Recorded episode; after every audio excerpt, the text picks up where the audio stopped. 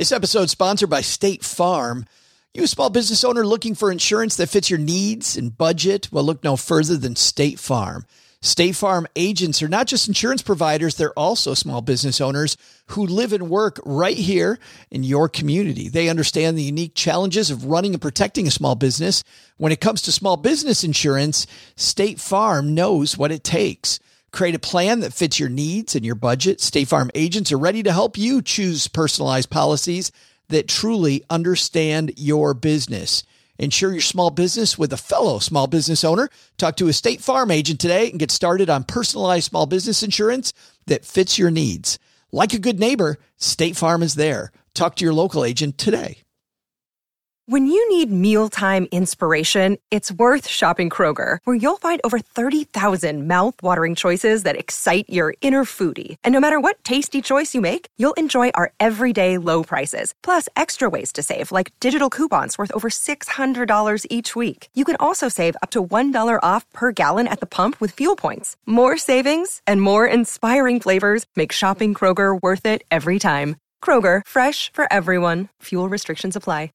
I mean, you're living in your mother's basement writing a blog on finance. Really, you should stay off the computer, son, and get a job. Seriously.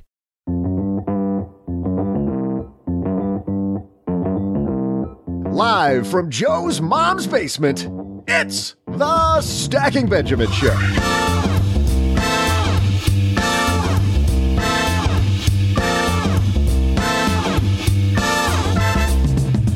I'm Joe's mom's neighbor, Doug, and welcome to a podcast that the Plutus Awards this year awarded most entertaining. That the Plutus Awards said was best overall. Uh, hey, Doug. And the podcast that the Plutus Awards said was also most informative. Doug! What? God, I'm introing here. It's I'm introing our award-winning podcast in an award-winning way. What do you want?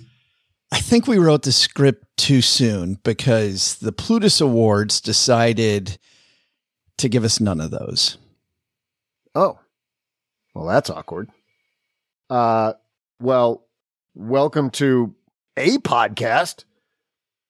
Uh, You know what? We're just doing this like we always do. Today, to help you embrace change, adapt fast, and future proof your career, we welcome the editor in chief of Entrepreneur Magazine, Jason Feifer. In our headlines, now that Hurricane Ian has ripped through the East Coast, our attention turns to insurance. We'll share how to save some money. Plus, we'll throw out the Haven Lifeline to Anonymous, but like the activist group? Oh, no, never mind. Who wants to know how to handle that great tech company stock that has now tanked? And then I'll share some techie trivia. And now, two guys who win the award of most likely to help you be successful. Yeah, right. Joe and O J J J J G. And a happy Wednesday to you. You made it. You're here. It is Wednesday in the basement. I'm Joe Saul-Sehy, Average Joe Money on Twitter. And Doug, um, well, you know, even though we're not award winning, we certainly can try to bring it today on a Wednesday. How could that have happened? I mean, yeah, sure, like we do every day, but how? I don't. uh, My head cannot wrap around how we didn't get any of those awards because we are all of those things. Some serious miscommunication. I tried to hand them 10 bucks and they didn't I was take going it to say, on any. did we not have the money in the account? No, we just have to up our game. Stop sucking. Stop. Sucking. How about if we, We start off with with what Doug mentioned earlier? That's a that's a good note. Let me let me take that note. Wow. Stop Wait a minute. sucking. you waited ten years to tell us now that we should stop sucking? there we are. Well, we can start today, OG, by having, as Doug said, Jason Feifer, Entrepreneur Magazine, editor in chief. How about that, huh? That's a big, big get. He's seen a thing or two. Yes, he's going to talk to us about embracing change. It always amazes me how the one thing we know in life that's going to happen, OG, is change. And yet it's the thing that on every list people fear most. Ah, I don't like change. I don't want to. It's the one thing you know is going to happen. Why wouldn't you learn to lean into it? Jason Feifer is going to tell us how. I have so many deep thoughts about that. Should we do this now? Uh, let's do it after Jason, who might have deeper thoughts than you have. I don't know. OG had a deep thought just yesterday. We're on this long phone call, and all of a sudden, like right in the middle of the thought, listen to what he said. This episode sponsored by State Farm. You a small business owner looking for insurance that fits your needs and budget? Well, look no further than State Farm. State Farm agents are not just insurance providers, they're also small business owners who live and work right here in your community. They understand the unique challenges of running and protecting a small business. When it comes to small business insurance, State Farm knows what it takes. Create a plan that fits your needs and your budget. State Farm agents are ready to help you choose personalized policies that truly understand your business. Insure your small business with a fellow small business owner. Talk to a State Farm agent today and get started on personalized small business insurance that fits your needs. Like a good neighbor, State Farm is there. Talk to your local agent today. Well, if you're new to Stacking Benjamins, you may not know that I've tried out a lot of personal finance apps. I like to be a guinea pig and try out all these things. So I know what I'm talking about when it comes to uh, what's helpful and what isn't helpful. And uh, the app that I've used the longest has been Monarch Money. And it's because Cheryl and I, my spouse, were able to collaborate together. We can work on our goals together, and our budget and our goals are right next to each other on the app. It is clearly the next generation of personal finance app. So, what is it? Monarch is the top rated all in one personal finance app. It gives you a comprehensive view of all your accounts, investments, transactions, and more. You create custom budgets, track progress toward financial goals, and collaborate with your partner. And now, because you're a stacker, you'll get an extended 30-day free trial when you go to monarchmoney.com slash Benjamins. I love the fact that we get to collaborate. I love the fact that it's customizable. And I also love that it's this ad free privacy you can trust. They never sell your data to third parties or show you ads. After trying out Monarch myself, I totally get why it's the top rated personal finance app. And right now, because you're a stacker, you're going to get an extended 30 day free trial to try it out like I try out many different apps. And this one was sticky for me because, well, you'll see when you try out the 30 day free trial. Go to monarchmoney.com slash Benjamins. That's M O N A R C H M O N E Y dot com slash Benjamins for your extended 30 day free trial. It's amazing how this dude thinks in marketing messages. It's incredible. Uh, Two things. One, I want congratulations for recognizing what you were really doing there and not not interrupting like I did last time. Not like on like on Monday. that deserves congratulations. Oh gee.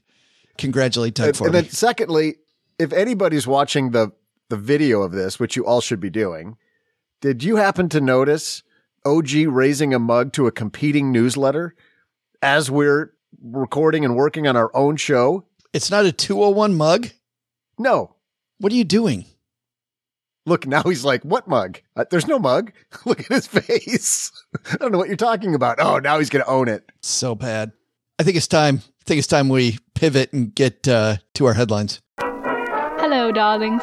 And now it's time for your favorite part of the show our stacking Benjamin's headlines.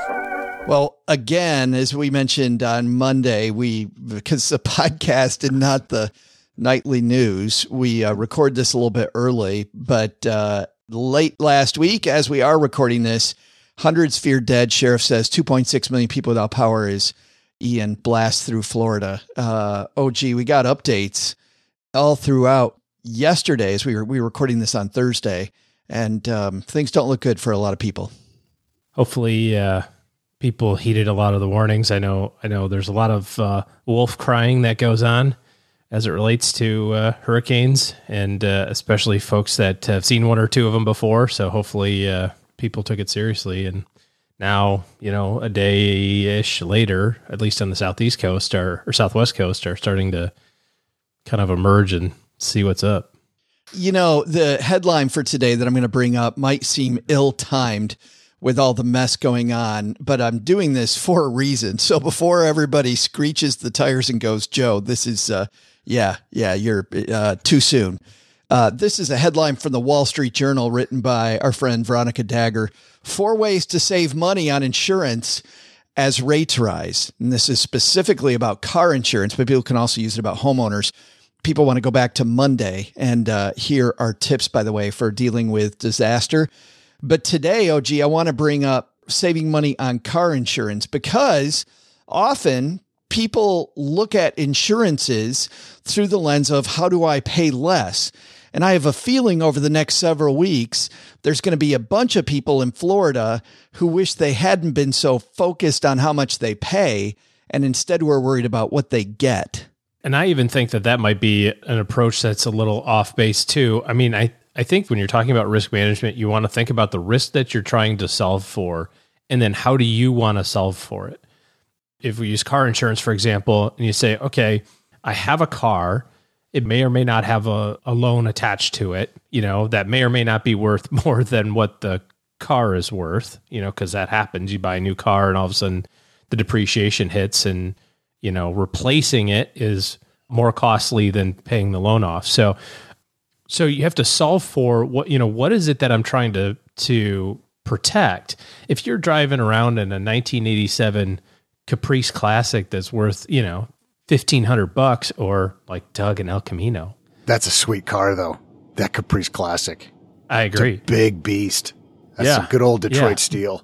But it's worth 1500 bucks or 5000 bucks or some insignificant number. You you may choose to have insurance on that that is just covers you for your loss, right? You say, "Oh, I just need the 5 grand it is to to offset the balance sheet basically." You've got a brand new car that has a loan on it that is you know, that's worth more. You- You're going to have to figure out how best to protect the for lack of a better term, protect the investment, protect the cash that you've expended, you know? And and when we look at things from a purely from a cost standpoint, just say, well, I just want the cheapest thing. You're not going to end up with the thing that necessarily is the best. It doesn't mean that the thing that's the best is the most expensive either. You know, just approach it from what am I trying to prevent from happening? I'm trying to prevent from having to owe the bank 42 grand on my truck and have enough money to buy a new one that offsets the payments that I've made so far. Well, then you get away from this discussion that insurance companies want you to have, which is how much insurance do I need versus how do I cover it? Much, much better to be more comprehensive. All of these ways that Veronica talks about in this piece, which is which is a great piece, involve lowering the amount of insurance that you have, which means, OG, to your point, you need to be able to cover it in a different way. I do worry that people will read a piece like this and they'll go do all these things, but they haven't built the emergency fund. They haven't built this, this, where's the coverage going to come from? Uh, first thing is reduce your coverage. She talks about when a car is worth a lot less money, you don't need as much coverage. Same thing you're talking about with that Caprice Classic. Second, raise your deductible. Deductible, of course, is the amount that you're going to pay in the event that something happens. Third, shop around and demand discounts. A lot of times people uh, forget to ask about discounts and you definitely want to do that. In fact, on a recent uh, TikTok video I was watching, somebody working in an insurance agency talked about how the agent she worked for actively lied and said, No, you're getting all the discounts. She said, You may want to go talk to a different agent at the same company.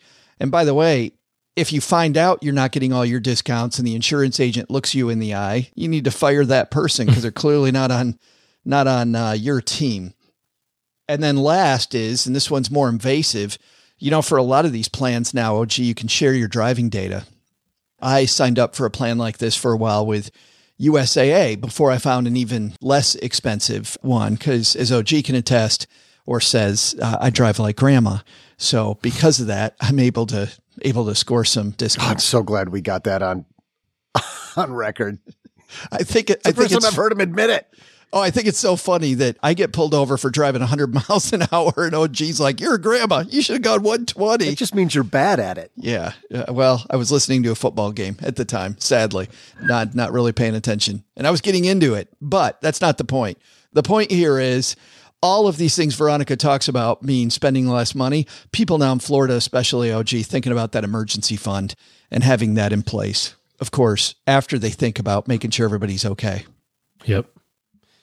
Cash is king. Coming up next, Jason Feifer is the editor in chief of Entrepreneur Magazine, a magazine I read. I read a lot, especially this year. Every time I got on a plane, I grab Entrepreneur Magazine and uh, jump on. He's worked at many of New York's finest magazines Men's Health, Fast Company, Maxim. finally finding his way to entrepreneur. He's a guy that has freelanced himself, he's owned businesses himself, and he's all about adapting to change. This is, of course, something entrepreneurs do very, very well that the average person struggles with. And today, he's going to help you navigate change and embrace change. But before we get to that, Doug, I think you've got uh, today's trivia question for us. Sure do, Joe. Hey there, stackers. I'm Joe's mom's neighbor, Doug, and today is Jesse Eisenberg's birthday.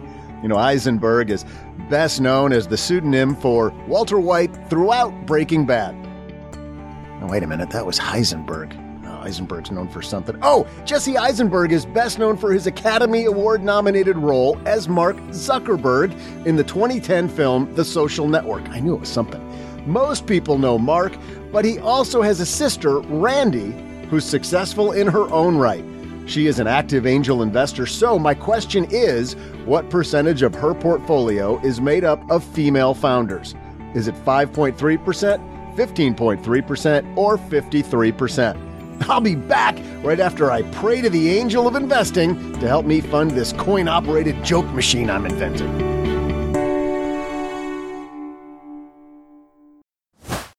Well, you know, when I think about Navy Federal, I think about the veterans that have done so much for our country.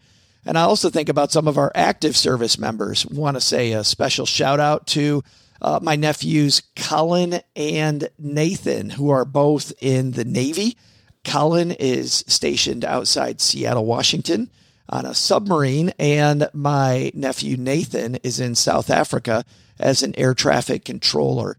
And in Military Appreciation Month, Navy Federal Credit Union wants you also to celebrate members, many of whom go above and beyond. Navy Federal offers member only exclusive rates, discounts, and tools to empower their members and help them reach their goals. It's all branches of the military, veterans, DoD employees, and their family are eligible for Navy Federal membership. They offer 24 7 help from their U.S. based member service.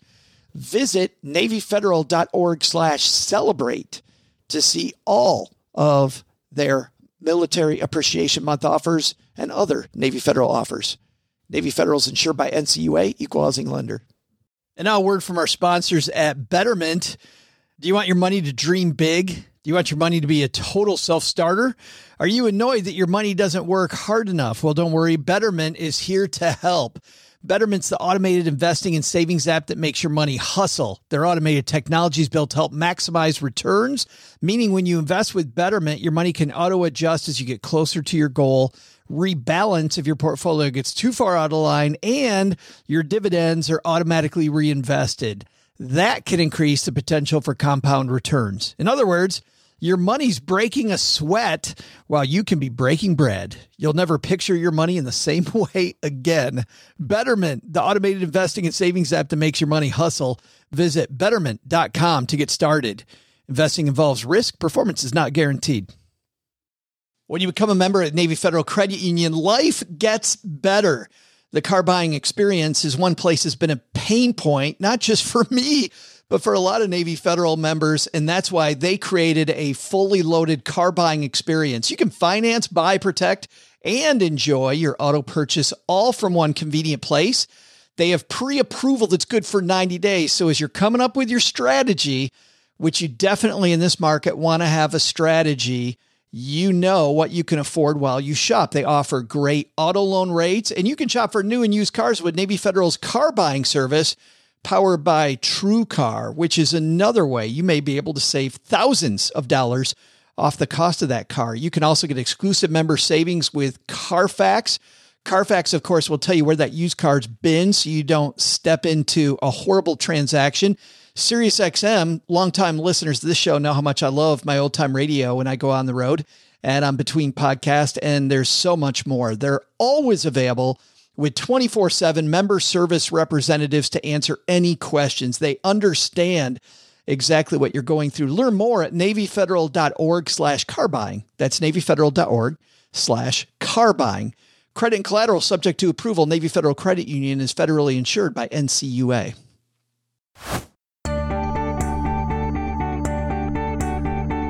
Hey there, stackers. I'm Cherub Investor and Metaverse Denier, Joe's mom's neighbor, Doug. Can you imagine sitting around the dining room table at Thanksgiving as Mark Zuckerberg's sibling? Your brother invented a universe. Your brother shifted global politics. How's your work, dear? No, thank you. I'll take my brother, the roadkill taxidermist, any day. But Randy Zuckerberg is one of the largest NFT collectors of women led projects, the author of two books, and She'll never be your brother. Okay, stop expecting her to be. My God. Anyway, what percentage of her portfolio is made up of female founders? Well, it's 53%. And now, a man who could hold his own at any family gathering and will teach you how to show up that stupid brother in law with his shiny Tesla he can't stop talking about. It's Jason Feifer. And Jason Feifer joins me. How are you, man? I'm well. I'm exhausted. How are you? uh, likewise, we're recording this on a Friday afternoon, which is a great thing because I get to talk to you, but also, yep. what the hell are we doing working on a Friday afternoon? Entrepreneurs, you know, we're not about Friday afternoon. We do this so we can work 90 other hours, Jason. Oh, I believe me. It's gonna. I'm working into tonight, and I'm working all weekend. Friday afternoon doesn't mean that much. I do have to ask you, just because of your role at the magazine and the huge number of entrepreneurs that you talk to, mm-hmm. there's this this quote I've heard before that an entrepreneur is somebody that works 100 hours a week to avoid working 40 hours for somebody else. Have you found that being tr- to be true? yeah, well, I haven't heard that. I like it. Um, the the line I like is uh, it was actually something that I originally heard applied to the media business, which is where I come from, but that applies equally to entrepreneurs, which is that if you could do something else, go do it, mm. because it is uh, it's a hard path. It, it just just is. It's a hard path, but you do it because it's the only satisfying path for you. That means that there's a value to the hardness because you know that you're you've put yourself up against an immense challenge and that challenge is going to shape you and it's also going to reward you. You know, it's funny. I want to get into that a lot because in your section on adapting, there's so much here and there's been so much change. You you remember the book from the 90s, Who Moved My Cheese, right? Yeah. Uh-huh. I feel like as I'm reading your book and you're talking in the introduction and the open about COVID and all the things that have happened, Jason, yeah. there's been there's been a hell of a lot of cheese moving going on lately. certainly, you know, I will admit to you, uh, I haven't read Who Moved My Cheese, but as a title, it has always stuck with me. And I've always wondered what the cheese is in that metaphor. Uh, is it money? Is the cheese Who Moved My Money? Uh, I don't know. Who knows? Doesn't matter. So, um, yes, there's been a tremendous amount of change, obviously. And the great problem that we have is that we experience change as loss, which is to say that something changes and they immediately think of the thing that they are going to lose, the thing that they are comfortable with, that they're familiar with, that they already have, that they're no longer going to have access to, or that they're no longer going to work in the same way. And that feels like loss. And then because we want to know the future, we say, well, because I lost this, I'm going to lose that. Because I lost that, I'm going to lose this other thing. And that is how you start to feel panic. The first thing we need to do is train ourselves that there is gain in these shifts because once your life is disrupted, you are forced to identify new opportunities. You are forced to say, this thing that used to work for me does not anymore. And so I must now step outside of this like small window that I had built for myself through which I will see the world and see what else is out there. And that's when I have found that everybody, not just not just uh, entrepreneurs in a strict definitional sense, but anybody, anybody who thinks entrepreneurially, anybody who works for any company, that when we are forced to look outside of the small window that we have built, what we re- what we do is we reconsider the impossible. We realize that some of the greatest opportunities were the things that we had dismissed before or we thought were too crazy, and that is when we start to recognize gain. And this panic becomes excitement. It should. It should. Yeah, absolutely. I mean, you know, look, the thing is, the panic is going to drive us to recognize things that we hadn't before and to dig deep inside of ourselves and identify things about us that are really growth oriented. I, I think a lot of people The problem is that they identify too closely with the output of their work. So we think of ourselves as a, you know, I, I do this. I make this. I, I hold this kind of role and responsibility. That's fine. The problem though is that if you identify too closely with the thing that you do, then you are leaving yourself open to feeling incredibly disrupted as soon as that thing changes. So if you identify yourself as doing one kind of job and then the job changes, well, then you feel like this isn't just something you have to learn now. This is an affront to your very identity. And I, I think the the smartest entrepreneurs, they carry around this like sentence or something about themselves, some phrase, something that is so core to them that it orients them. It gives them something that does not change in times of change. give you some examples. I think of myself not as a news, as a magazine editor, as a book writer, but rather as I tell stories in my own voice. That sentence really matters to me. I, I wouldn't say it to somebody at a dinner party because it sounds obnoxious, but like it, it matters to me because it helps me understand and appreciate what I do that isn't tied to any one particular output. So if I lose a mag, if I lose my magazine job, that would suck, but it doesn't inhibit me from telling stories in my own voice. Uh, I was, I was actually talking about this with Gary Vaynerchuk recently. He said his definition of himself is practical optimism. I love that hmm. because it Yeah. gives you a million ways to pivot around it, right? You could do, you could be, practical optimism is, you know, you launch one thing. If it works, great. And if it doesn't, you move on to something else because the whole point of it is simply to express that pa- practical optimism. The more we can define ourselves, the more resilient we become. Well, I think it's so healthy, and, and not just for entrepreneurs, but I think, Jason, for all of us, this idea that entrepreneurs think a lot less about what they make, th- th- their why. I mean, they think a lot more about the why than the what. Can you kind of walk Yeah. us through? You you even have like a you've got like this uh, game I think you play with yourself to kind of get people in this spirit. If you can help us with that. Oh yeah, sure. Well, so right. So that I mean, this is what you're describing is is the process to get to that sentence that I just gave you. So Yeah. uh, let me run you through it. What I like to do is run this scenario three times. And the scenario is that somebody comes up to you at a party and asks what you do. So somebody comes up to you at a party and asks what you do. What's the first thing you're going to say? I, I mean, Joe, what would what would be the first? Not, if you take uh, removing what you already know about where I'm going with this, you know, Yes. what what would be the what would be the kind of basic thing that you would say? It's going to be the task I do during my day. I spend days talking to interesting people and doing interviews.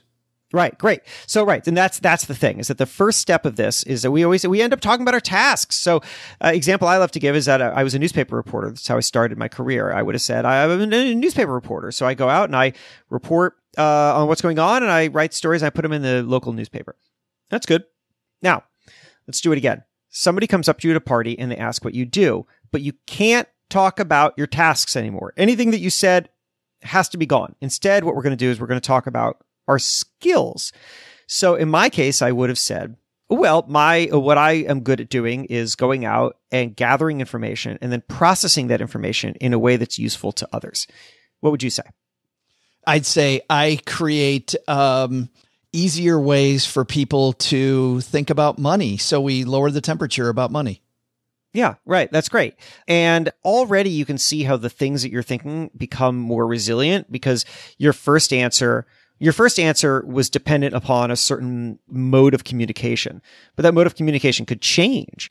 And so if you're anchored to a certain means of production, then, you know, you're, you're basically reliant upon that thing staying the same for you to hold your identity. But now, of course, the way that you're thinking about it is differently. It's, it's, it's a lot more flexible. So let's do it one more time. Someone comes up to you at a party and they ask what you do. Now, can't talk about your tasks and can't talk about your skills. Anything we've said before, gone. So now at this point, what's left? My argument to you is that what's left now is your core.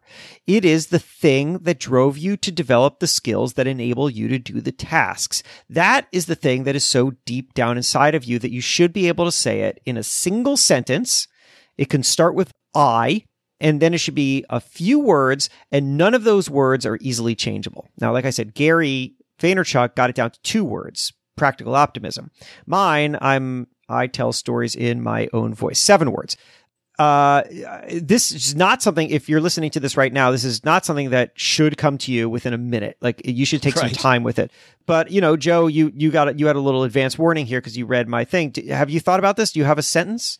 It's funny because just getting off my own book tour, you know, I had to crystallize this and I want fewer people to cry about their money. Period. Fewer people crying about money. I love that. I love that because it you can do that in a million ways. There's an unlimited amount of ways to do that. So now imagine what happens when something that you're doing becomes disrupted. You do not instead hold on to the thing that may no longer work. Instead, you can step back and remind yourself of the core mission, whether it's I tell stories in my own voice or I want people to cry less about money or it's practical optimism. At this point, now what you have is you have a roadmap. You don't exactly know how you're going to articulate it yet, but you know that you have value and that that value is transferable, that that value wasn't reliant solely upon the thing that you were doing before. And that it's just an amazing, liberating feeling to have that. And I have talked to so many entrepreneurs who've gone through major changes in their lives and careers. And they tell me that on the other end of that change, they realized that they had something from their previous life that they didn't realize was the thing that was going to set them up for success in the next one because they were, you know, they were defining themselves too narrowly. But that thing is always there. It's so funny we hang on to these things. I mean, and you you think in stories, you tell stories very, very, very well. I know you just said that it's Thank your you. mantra and it's what you do. You're clearly in the right field because I love the stories throughout your book. Thank but you. let's talk about this because I think this is really uh, apparent in the John Philip Sousa story that you tell early on in the book. Do, do you mind telling us about John Philip Sousa? Because I think this is a case, Jason, of people hanging on to the wrong things about defining what they do way too narrowly. Yeah, totally. Love it. All right. So the dawn of recorded music, late 1800s, the phonograph is invented by Thomas Edison. And this is really the first record player. And so now consider how revolutionary this was. For all of human history, all of human history, until this moment, the only way that you could listen to music is if a human being was playing an instrument in front of you. All of human history. And then suddenly that changed. Uh, that was wild to people. I mean, they didn't even believe it at first. They, they had to be shown that there wasn't like a band behind a wall somewhere. You know? Some little ferrets that you've trained to sing uh, in the little box, right? Yeah. Right. And, you know, like, understandably so. This is a wild idea. And then once they realized that this was real, people were really excited about it. They started bringing it into their homes, started listening to recorded music. But here's who was not excited about this musicians. Not excited at all because they saw themselves being replaced. They saw their jobs being threatened. And the leader of the resistance was, as you said, this guy named John Philip Sousa. Now, you may not know his name today, but you do know his music because he wrote all the marches, military marches that we're still familiar with. Da, da, da, da, da, da, da, da. That's John Philip Sousa. So John Philip Sousa, he wrote this. He was the leader of the resistance at the time. He wrote this amazing, amazing piece. I suggest you Google it right now because it's just so fun if you're listening to this, uh, which is, it's called The Menace of Mechanical Music. It came out in Appleton's magazine in 1906. And he makes all these sort of wild arguments against recorded music and, and how detrimental it's going to be to humanity. And my favorite of his arguments went like this. He said that if recorded music enters the home, right, if a phonograph uh, enters the home, then uh, it will replace all forms of live music. Because again, why would anybody perform live when there's a machine that could do it for them? And because there is now no performance of live music in the home, mothers will no longer sing to their children because why would they do that when there's a machine that could do it for them? And because children grow up to imitate their mothers, the children will grow up to imitate the machines, and thus we will raise a generation of machine babies. And, you know, this is ridiculous. No, of, of course. It makes perfect sense, Jason. I mean, the dominoes will fall that way. Look, we're a bunch of machines now. It's exactly right. You know, I mean, well, I mean, but what's funny is that like we still basically make this argument today, right? Like you can find it in the halls of Congress. Good point. And so, what's so interesting about that is that it's a kind of perfect example of that thing that I said at the very beginning of our conversation, which is about extrapolating loss. That we see loss and we want to know what's coming next. And so, based on our limited set of information, we start to say, because I lose this, I'm going to lose that. Because I lose that, I'm going to lose that other thing. That is how you get out really far on a statistical limb. And that is not how we make good decisions. So what would happen if we instead were to start to think about where gain comes from instead of loss? Well, I think that we would think kind of differently. So in the book, I, I offer these three questions, which is what are we doing differently because of this new thing? Second one is what skill or habit are we learning as a result? And then number three is how can that be put to good use? Simple, simple questions. But if you start to run any change that you are experiencing through them, it starts to look like this. Well, what are we doing differently because of this new thing? If you're John Philip Sousa, if you're in a time of the dawn of recorded music, then uh, people are listening to music at home or whenever they want. What new habit or skill are we learning as a result? Well, we're learning, consumers are learning that they can access music and not be bound by whoever happens to be in town performing for them. And they can listen whenever it is that they'd like. How can that be put to good use? Well, I mean, good Lord, if you're a musician, then you are no longer bound by geography. You actually can scale yourself in a way that was never possible before because now you don't only have access to the people that are in front of you physically or the places that you can travel to easily, but you can record something and have it distributed and reach everybody. When you look at it that way, you realize that John Philip Sousa was actually defending a system that limited his own economic opportunity. And eventually, he realized this and he started recording himself and he started going on radio, which was another thing he had refused to do. And he made a lot of money. But now just think about all the time that he wasted and all the money that he never earned because he spent so much of his energy focused on trying to protect the old rather than chase the new. I absolutely love that because the fact that it's all between our ears, I think is such a powerful idea that escapes most of us, right? We're so busy panicking. Yeah. We're so busy holding on to the past. You right. begin with a story. We won't tell it here today that of course you'd start with butter. I mean, uh, what, what self-respecting entrepreneurial writer would not write about butter? Right. I'll let that one go, but everybody hangs on to this stuff. And man, if we just change our outlook, I mean, John Philip Sousa could have realized that now when he goes into any city, so many people have been exposed to his music. Now he's going to pack the place every every place he goes, and people are going to absolutely love him. Just amazing. Yeah, and so now just expand that outward, and this is the thing that I was so I was so fascinated by is that I think the most successful people that I have met doesn't matter if they've started businesses or you know whatever it is that they do in their lives, they have figured out these systems to just be able to recognize that there is big opportunity in these moments and not get trapped in the thing that holds them back. I mean, I love that you mentioned butter. I, uh, you know, we will we'll save that story for the book, but uh, but uh, just to tease it, the end result is that for some period of time, some states were forcing margarine producers to dye their margarine pink, and so people had to eat this pink margarine because the butter industry could not figure out another way to protect itself. It was so completely stupid. But the world is full of of really stupid defenses of old things, and here's a question that I think everyone should ask themselves all the time which is not I'll tell you the question first that they should not ask. Question that they should not ask is, is this perfect? All right. Some changes come along. You're grappling with something new. The question you do not want to ask yourself is, is this perfect? Because the answer is no, it's not. Nothing's perfect. So if your filter is, is this perfect? Then the answer is going to be no. And therefore you're going to say, oh, this thing is terrible. This thing is damaging. It doesn't compare to what came before. So here's the better question to ask. Is my new problem better than my old problem? That question leaves open the possibility of problems. It means that not everything new is going to be perfect. It means that problems are okay. The problems are the thing that we're supposed to solve. So the question is not, is it perfect? The question is, is this new problem better than the old problem? I think that once you start asking that, you can get a much more clear eyed understanding of the thing that is in front of you because a lot of the things that we will experience, we will face new challenges. And those new challenges will, they will harden and train us in new ways. But if we are focused on making sure that we are just simply making progress, that we're growing something, well, then that's what matters most. The number of times I've seen people frozen because it's not perfect just drives me crazy as a guy that's created for a long, long time, Jason.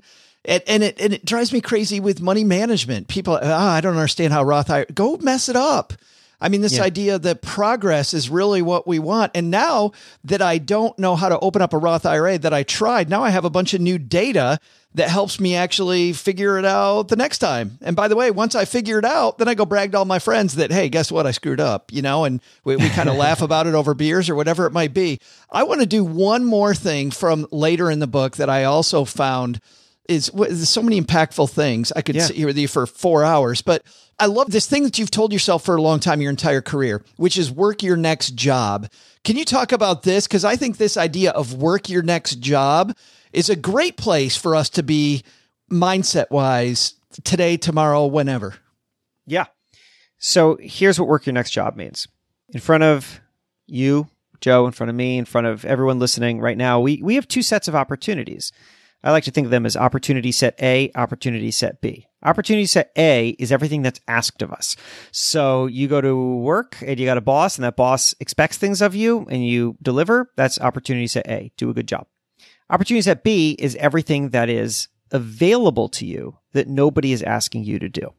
And that could be at work, join a new team, take on some new responsibilities, but it could also be outside of work where you take a class, where you are interested in developing a new skill, where you listen to podcasts and you like them and you say, maybe I should start a podcast, whatever the case. My argument is that opportunity set B is always more important, infinitely more important, because if you only focus on opportunity set A, which is important, you got to do the stuff that's asked of you. But if you only focus on it, you will only be qualified to do the things you're already doing. But opportunity set B is where growth happens. That is where you actually develop the skills that you will need for the next opportunity, even if it's something that you cannot anticipate. Because I'm telling you that when you build what you know now, you will be more qualified for more things later. It's just as simple as that. And I don't think people push themselves hard enough to develop those things.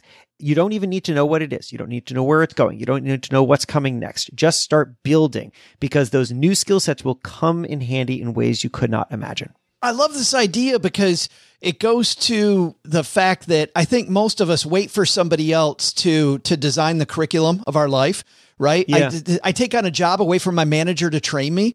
Like I don't why why wouldn't I if I'm taking a job as a waiter or whatever it might be, why wouldn't I go to YouTube University or talk to other people that are great waiters, find out how to be the best waiter I could possibly be? This idea of designing a curriculum of your life, it just seems so damn fun, Jason. It just seems Yeah. fun. Yeah, it sure is. It's so liberating. And and who wants to sit around just waiting for somebody else to tell them the thing to do? I, I that you know, you're you're totally right. We end up we end up thinking this is something I learned very early in my career. I started, as I said, as a community newspaper reporter, and I realized a year and a half in that um, you know I, I had these big ambitions. I didn't have any connections. I didn't know anybody. I was working a, a, a job in Gardner, Massachusetts, for twenty thousand dollars a year, and and I was like, I want to work for the New York Times or the Washington Post or whatever, something you know, some big publication. Entrepreneur Magazine. Entrepreneur. Well, you know, I mean, that's the funny thing is I'd never even heard of Entrepreneur Magazine back then, right? Like you just, you cannot know exactly what the great opportunities are going to be. So I had this revelation, uh, which changed the course of my career. And that revelation was nobody is coming to me. Like nobody is coming to me. I, I can work at this little newspaper as long as I want, but no editor at the New York Times is going to pick up the Gardner News of Gardner, Massachusetts and read my story about the like local diner and call me up and say, "Kid, you're going to cover the White House." Like that's not going to happen. I have to go to them, right? You just can't sit around thinking that you'll get, just get recognized. It's not how it works. And so you got to go to them. That's so, so great. And you end the book, by the way. I'm going to do a little spoiler where we get in a spot where we don't want to go back. We realize all the stuff we were hanging on to, we don't want to go back because I'm living in the future and it's way, way, way better. and that's the promise of it all is that that wouldn't go back moment uh, where you get to something so new and valuable that you say i wouldn't want to go back to a time before i had it. it it is the end result of change and it's there it'll always be there the question is do you have the faith that it's there and therefore can you move more confidently towards it The book is Build for Tomorrow, an action plan for embracing change, adapting fast, and future proofing your career. Available, I assume, Jason, everywhere. Fine, your books are sold.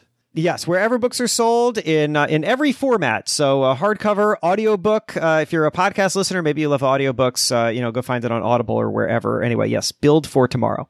And by the way, the stories in this book, guys, the stories just nail home all of these great ideas that we talked about. And there's there's just so many more. I would be reticent if I hung up with you, Jason, and I didn't ask you about the podcast because I've been binging your podcast lately. The Build for Tomorrow Oh. podcast, also fun. Oh man, I appreciate that. That's awesome. Thank you. Yes, so so I have a podcast called Build for Tomorrow, same as the book. Make it nice and easy to remember. It tries to tackle these ideas about our own experiences of change, like things that are changing in our world that we probably don't understand as well as we should, and try to like really examine them and show how we get them wrong. So the the most recent episode, as we speak right now, at least, is about why the phrase "nobody wants to work anymore" is BS, and I I prove that by going back through 100 years worth of people saying nobody wants to work anymore and then talking to this work historian about why over time we kept saying that. And it was so interesting to learn that basically every time that th- that work changes in some way either because of a new technology or because of a shift in industry or something or in this case right of course the pandemic and everything that that has altered uh, work starts to look a little different and so traditionalists just simply don't recognize new work as work, but also that workers say, you know what, this is an opportunity to renegotiate the deal and get a better deal. And that doesn't mean that they don't want to work or that they're not hard workers, but that, you know, frankly, a lot of people were doing work that was unsatisfying for a very unsatisfying amount of money. And they see an opportunity to do something better and to better themselves. And like, we are foolish foolish if we look at that and say, "Oh, these people don't want to work." Don't wanna because work. you are Yeah. missing. You're missing the point. They do want to work, but they they want better work, and better work and hard work are not. They're not different things. So um so I anyway I make this point in a very passionate way uh, by by breaking down like literally how work has functioned for 100 years, and um I love it because I do these crazy deep dives on things and try to contextualize them, and uh, you know then people respond and they say, I, you know, I just I didn't know. I didn't know that this thing that I'm reacting to is old and that there's a totally different way of looking at it. And that's that's what I'm trying to help people see. I love this in the 1800s. People going, why don't people want to work anymore? 1920s, 1950s, 1970s, today. Why don't people want to work? And you know what's funny? I found myself as I was listening to the latest episode thinking, you know, as an entrepreneur, again, you present this in, in the book so coherently that that's the opportunity, right? For the right employer. If I'm going to be a great employer, Jason, I want to make the people that want to work for me. And how do I create this organization and this culture that people want to come to me? Because clearly they want to work, to your point, but they want work that's satisfying. And how do we create that for people? That's the number one. You know, McKinsey did a study this year asking people why they quit their previous job. And the number one, I mean, it's funny. Here we are. We're on a show about money, but guess what? The number one answer wasn't money. Can you believe that? That was the number two answer. The number one answer was lack of career development and advancement opportunities. Mm-hmm. Like, you know, people want to know what they're working towards and what they're working for. And this isn't a question of like workers' rights or whatever. Right? This is good business. Good business is making sure that your employees are like locked in on the mission and that they understand their value and that they see how their work is going to benefit not just the organization, but them too. And if you give them that, then you will retain talent and that is better for you as a company too. Thank you so much for taking some of your valuable time and helping stackers not just negotiate change, but embrace it, man. I really appreciate it. Hey, thank you. It's a lot of fun. Hey, this is Pete the Planner, USA Today money columnist and host of the Ask Pete the Planner podcast. When I'm not fixing the weirdest financial situations you've ever heard of, I'm stacking Benjamins. Oh, gee, I can't remember a time when Jason wasn't correct, when things changed and I got to the end of the change and I said, I want to go back to the way it was. You never want to go back to the way it was.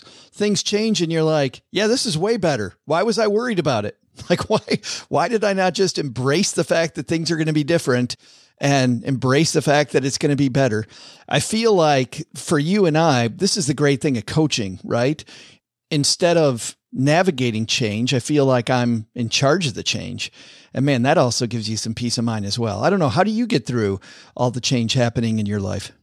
Well, I, I think some of it is just uh, demeanor. Like I just don't Just don't care. have a lot of emotion tied to that. You know, uh, it doesn't Who bother knew? me. the only man born with a frontal lobotomy. Yeah. I, I think being conflict proficient and and being okay with you know just being okay with it is the most important thing. I mean, like he said, you never generally want to go back the way that it was. It's the process that that gets you to where you're going that may be not so enjoyable.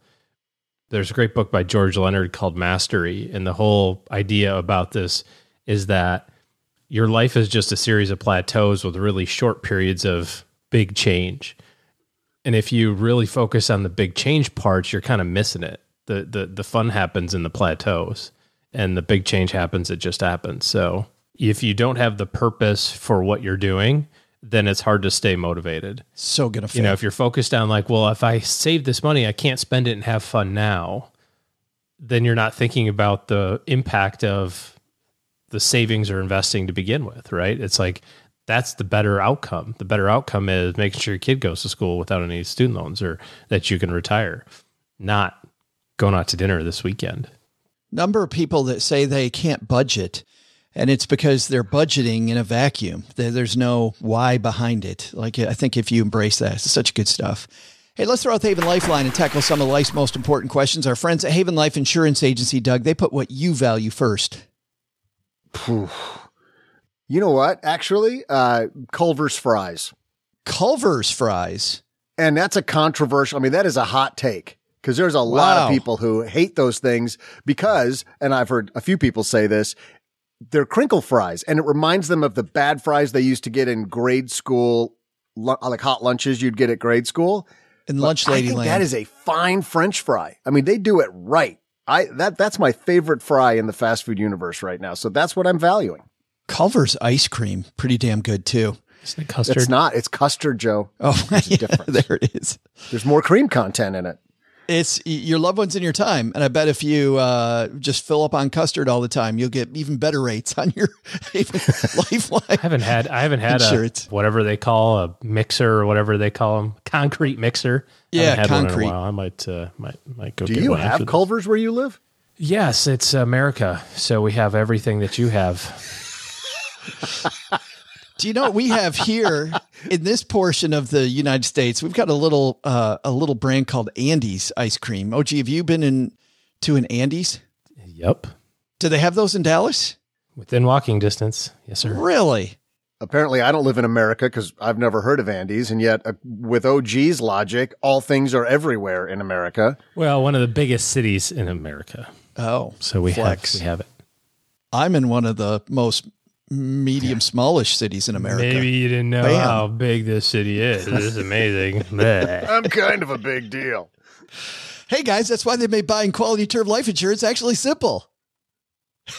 It's actually impressed. I just got to stop right here, Joe. I am really impressed with your ability to keep the thread because half the time we go off on these things, and I'm like, "What the hell are we talking about?" Okay, and that's a wrap. We're And just going like, no, no, no. We get back to Haven. I like it when that check comes in from them. I'm a big, I'm a big fan. Head to stackingbenjamins.com slash haven life now to get a free quote. Well, and the reason we partnered with them for so long is because the application's simple. It's online. I remember, and OG remembers these days of just helping clients with these long ass forms, all gone, gotten rid of all those. You get an instant covers decision. Prices are affordable. And of course, we talked about knowing what you get with Haven Life, all policies issued by their parent company, Mass Mutual, more than 160 year old insurer. Get your life insurance done, people. Man, we're talking about this horrific natural disaster. I think it's a good reminder that you never know when the worst is going to strike. Hey, today we're going to throw out the lifeline to Anonymous and, and Doug, Doug, you talked about Anonymous. It's, it is kind of telling. Anonymous is, um, is largely linked to tech stuff, right? And so Anonymous here about to talk about tech. Is it Anonymous? Let's hear. Hey, Joe and OG. I am one of those people who's fortunate to work for a great tech company with the stock down 70% in the past year. 35% of my annual comp comes in the form of restricted stock. Okay, that is not anonymousy enough uh, for. I mean, we need the voice. We need the voice filter.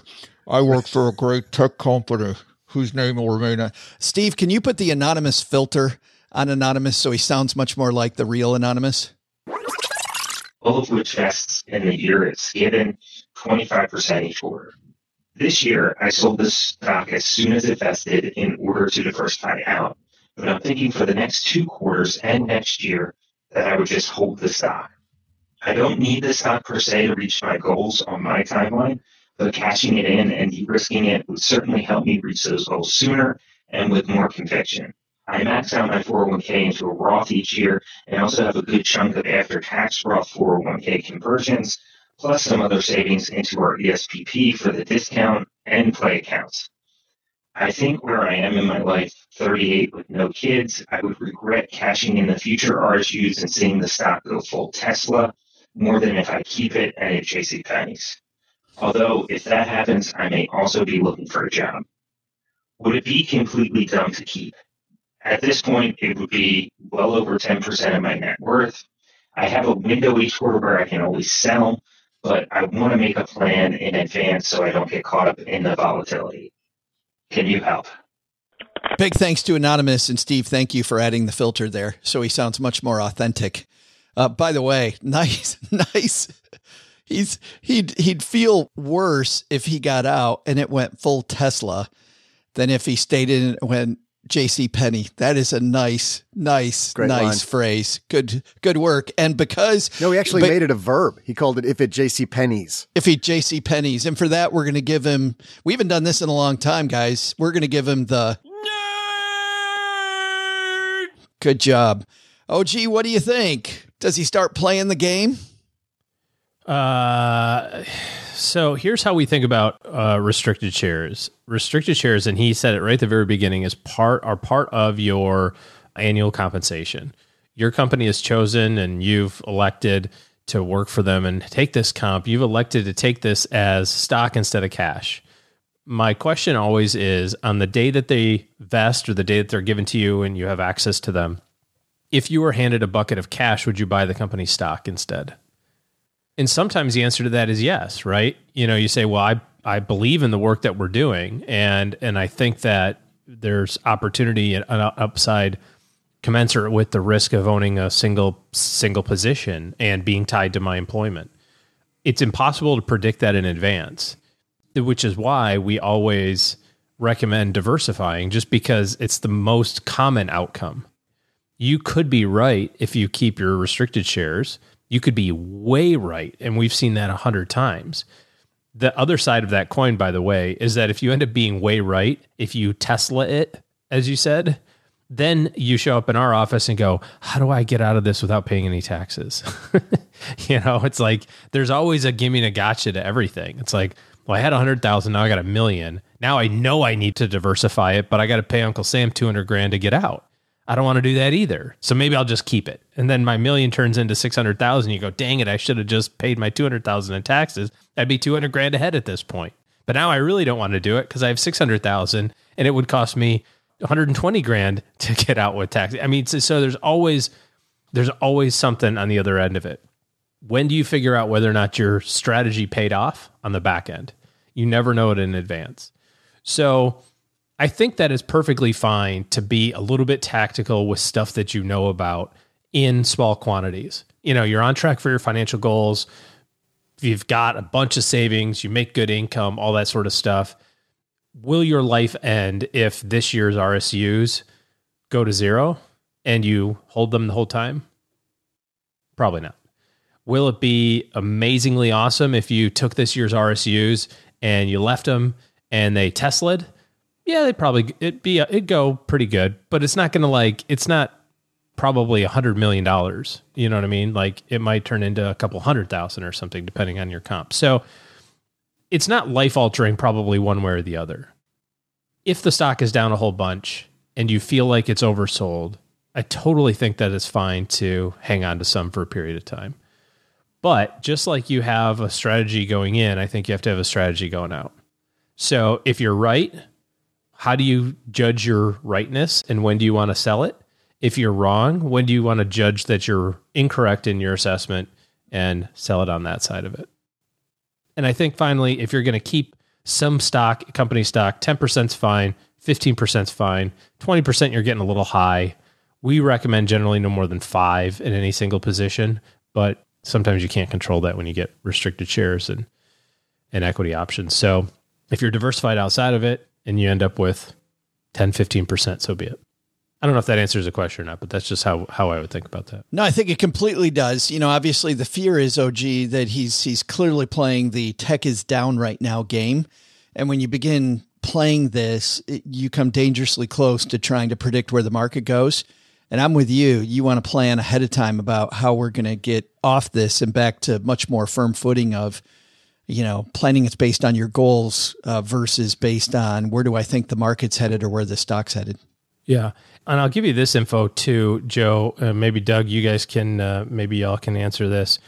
You know, we remember back in 2000, right? The stock market went up a whole bunch and then went down a whole bunch. And the hot topic at that time was tech.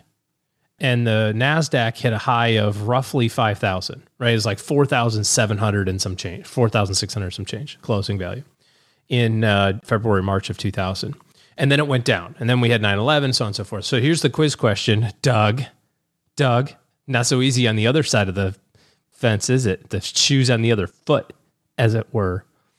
How long did it take the NASDAQ to get back to 5,000? So it, it was in March of 2000, March, February of 2000, and went down. We all recognize that. And then it came back up.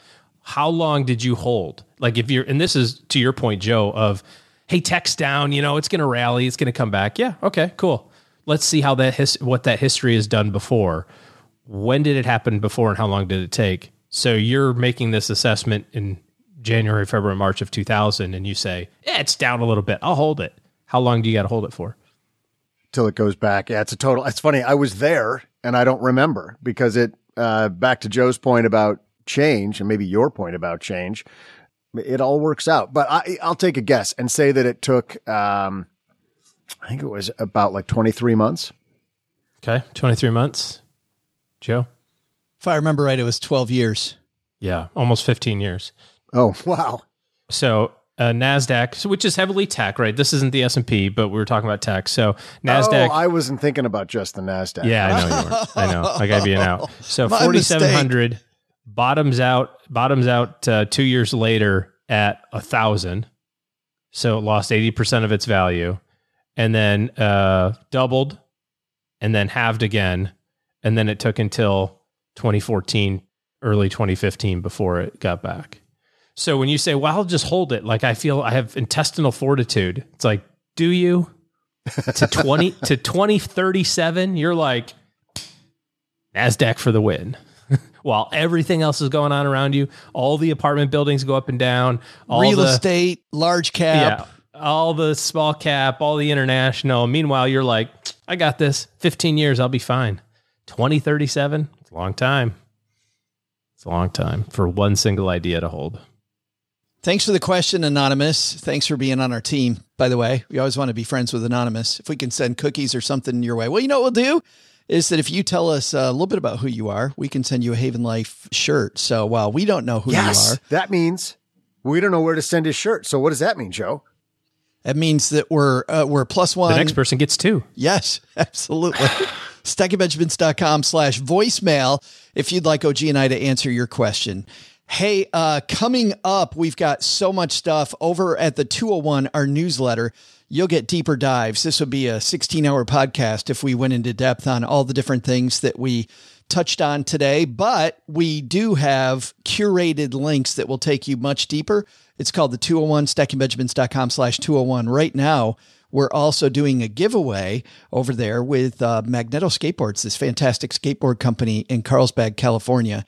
And uh, you can see our videos on social over on YouTube about the giveaway, or you just go to the 201, sign yourself up. That gets you an entry into the giveaway. And for everybody you refer, you get three more entries. So maybe we'll take care of your holiday gift giving for you with some kick ass, amazing skateboards. Uh, I got to ride on one and I did not break my neck. As I tried them out, and I thought this is probably better uh, for somebody else and not not me. You don't think you're their target market? I believe it or not, isn't that so so strange? I thought when they sent them, I'm like, oh yeah, of course, duh, me. They realize Yeah. I'm cool. Yeah, finally, somebody. Now that I've reached 54 years old, somebody finally thinks so. Hey, uh, if you're concerned about the markets, though, and the chatter around recession, OG and his team put together a free guide that shares eight moves to make in a down market. The guide will help you plan more and panic less, no matter what the market does. So head over to stackingbenjamins.com slash guide. And get the helpful free guide from OG. Thanks for that, OG. That's it for today. Uh, well, almost this afternoon, 4 p.m. Central, 5 p.m. Eastern, 2 p.m. Pacific. See, I did almost all the math. Mountain time, do your own. We are going on Instagram Live again, where Doug and I almost hooked up last week. If it weren't for a comedy of errors, I felt so bad, dude.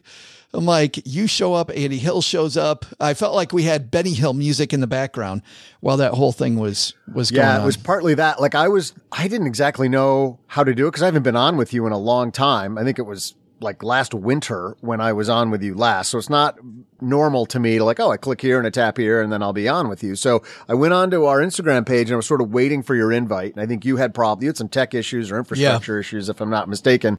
And then which happens every 47 minutes here, I feel like. Right, right, right.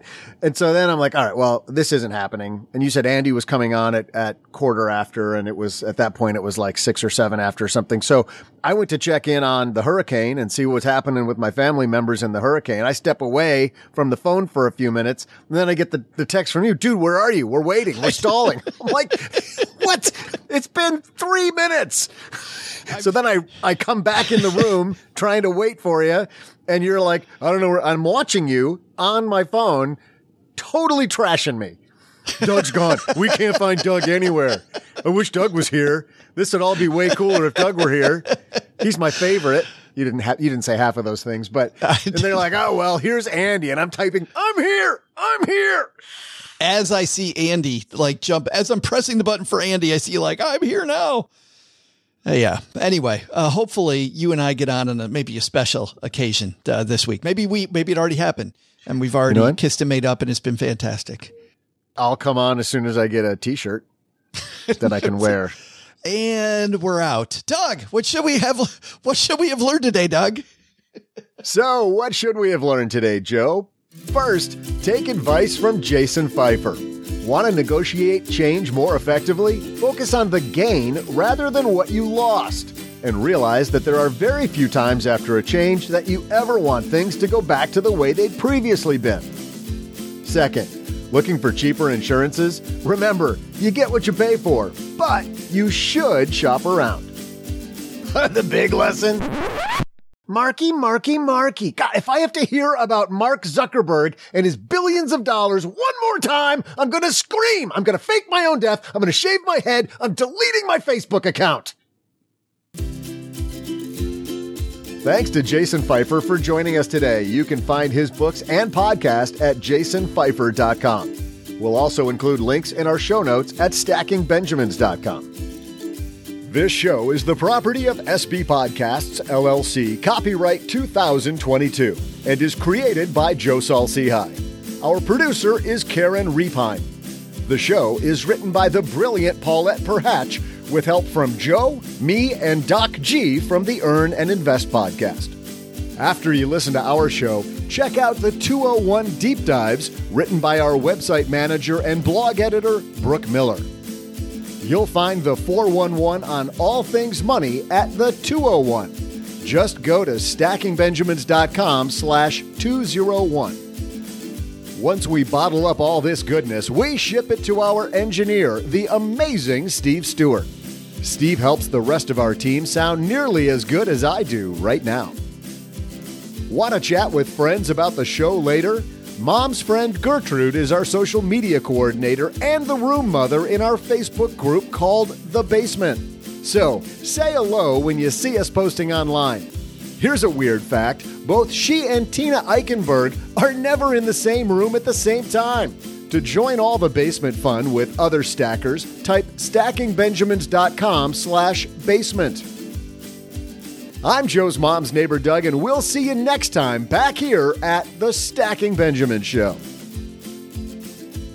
Not only should you not take advice from these dorks, don't take advice from people you don't know. This show is for entertainment purposes only. Before making any financial decisions, speak with a real financial advisor.